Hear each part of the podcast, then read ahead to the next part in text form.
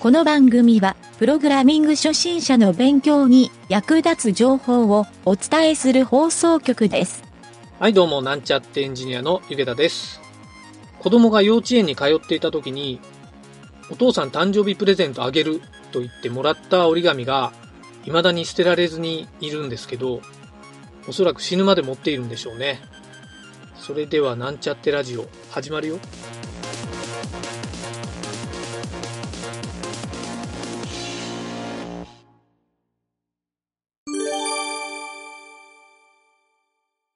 はい、それでは、プログラミングレッスンの CSS 編に行きたいと思います。今回はですね、フレックスボックスレイアウト。フレックスレイアウトっていう言い方もするんですけど、このフレックスボックスレイアウトっていうのを学習していきたいと思います。このフレックスボックスレイアウトっていうのは一体どういう機能かというと、同一階層の要素をですね、均一なサイズで表示する機能っていうのがこのフレックスボックスレイアウトなんですね。はい。よく使われるパターンとしては、えインターネットのホームページの上の方にヘッダーメニューっていうのが、えー大概のページでついてるんですけど、あのメニューで、まあ、横並びについてるやつですね。はい。まあ、サイドメニューで縦に並んでるっていうパターンもあるんですけど、横並びにするのって実は HTML の要素で結構難しいんですけど、まあ、テーブルタグを使ったりするイメージなんですけど、それをですね、結構簡単にセットができるというので、結構メニューの部分に使ったりですね、あといくつか後で紹介するんですけど、ページ内で使える機能なので覚えておくと便利だと思います。はい。昨日やったですね、グリッドレイアウトとの違いはですね、そのカラムっていう概念があるかないか。えー基本的にはですね、グリッドレイアウトはカラムの数をオーバーすると、えーカラム落ちというか、次の行のカラムに移行するので、えーそういったですね、たくさん数が変動していくような場合に有効なレイアウトなんですけど、このフレックスボックスレイアウトっていうのは、基本的には、えーカラムの考え方は一緒なんですけど、横幅をですね、重要視して、その横幅に合うように、サイズを可変で変更してくれるっていう機能になります。はい。ちょっと微妙な違いなので、ここはですね、使い慣れていただくしかないんですけど、ちょっとその点も含めて学習していきましょう。はい。まず使い方なんですけど、基本的にはですね、えーこれもですね、親子構造っていうのが基本になってですね、その親にですね、ディスプレイコロンフレックス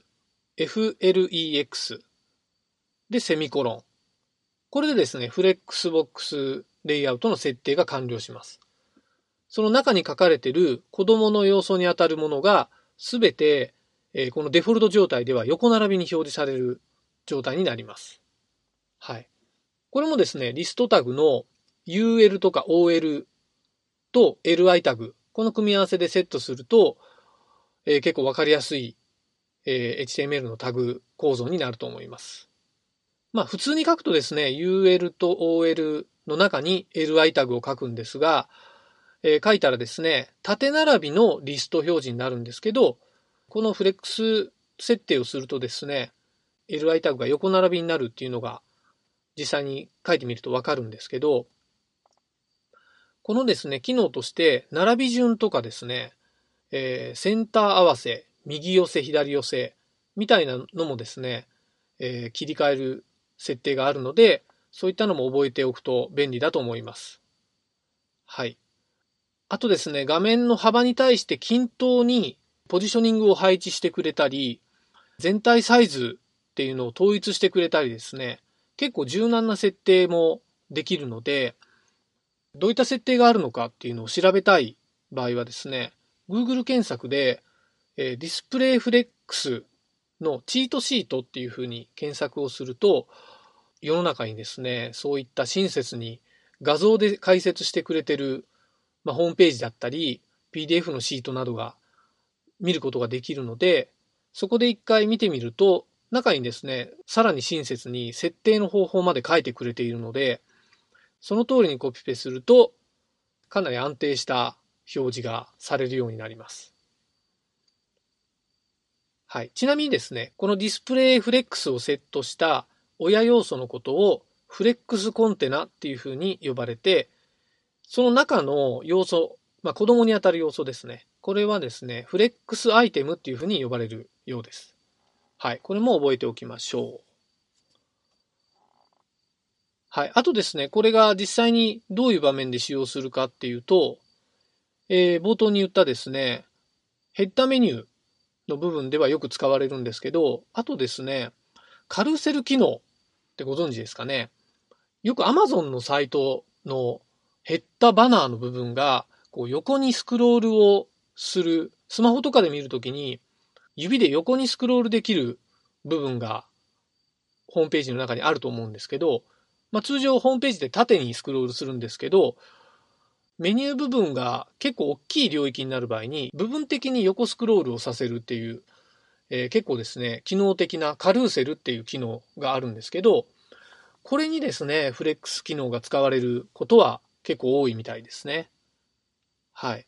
まあこういったカルーセルの機能はライブラリーとかがあるので、自分であんまりセットすることは少ないかもしれないんですが、自分でですね、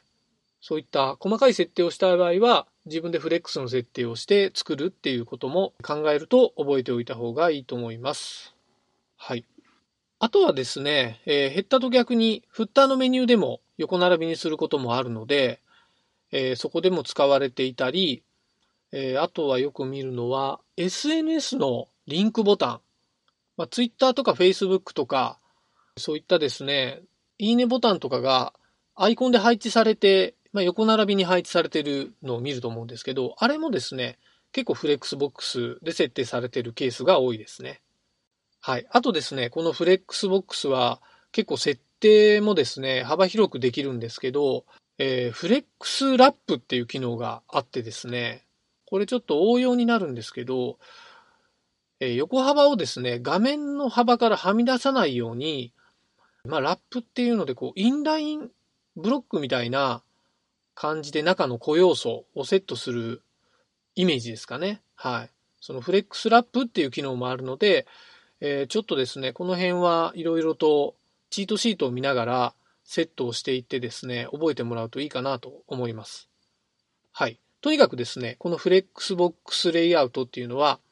見た目を重要視する、まあ、横並びにしたいっていうのは結構デザイン的な要素なんですけど、そういった見た目をですね、重要視したい場合に使われることが多いので、えー、ウェブページのですね、構成で、えー、結構デザインは重要だと確実に言えるので、えー、これはですね、絶対覚えておいた方がいい機能だと思います。はい、本日は以上になります。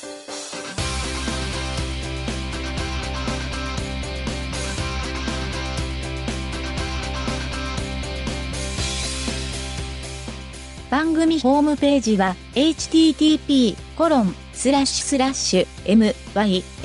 mynt.work スラッシュラジオスラッシュ